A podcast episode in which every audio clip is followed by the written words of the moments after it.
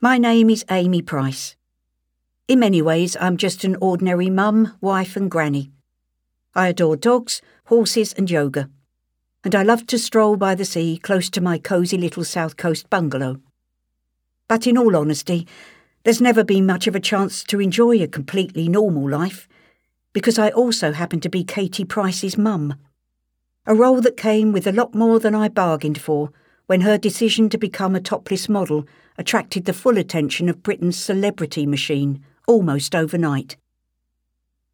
And now there is the terrible inconvenience of my mortality. It's a really hard thing to say out loud. But I'm dying, you see.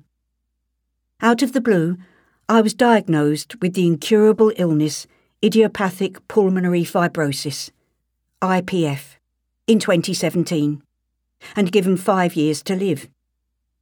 It causes scarring to the lungs and makes it difficult to breathe, so in many ways it limits my everyday life, restricting my ability to do all the ordinary things I've always taken for granted, like cooking a meal, having a bath, and playing with my grandchildren.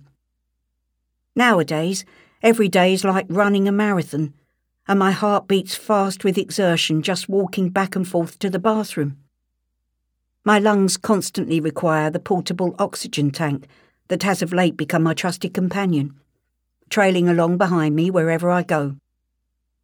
Socialising, travelling, and even talking for long periods feel like mammoth tasks. And more recently, I have succumbed to using a wheelchair outside my home.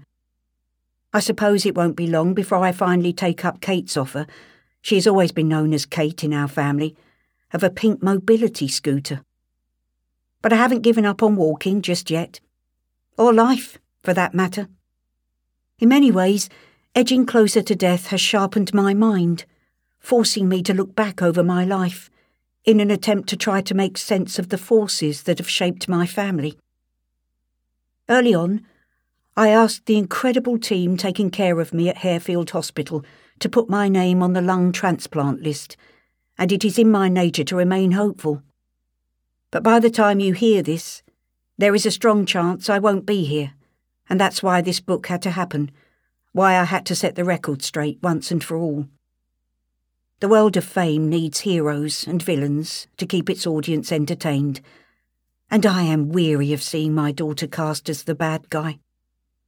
For years I've looked on from the sidelines, but now it's time to reveal the real Kate, along with the impact her life in the limelight has had on our entire family.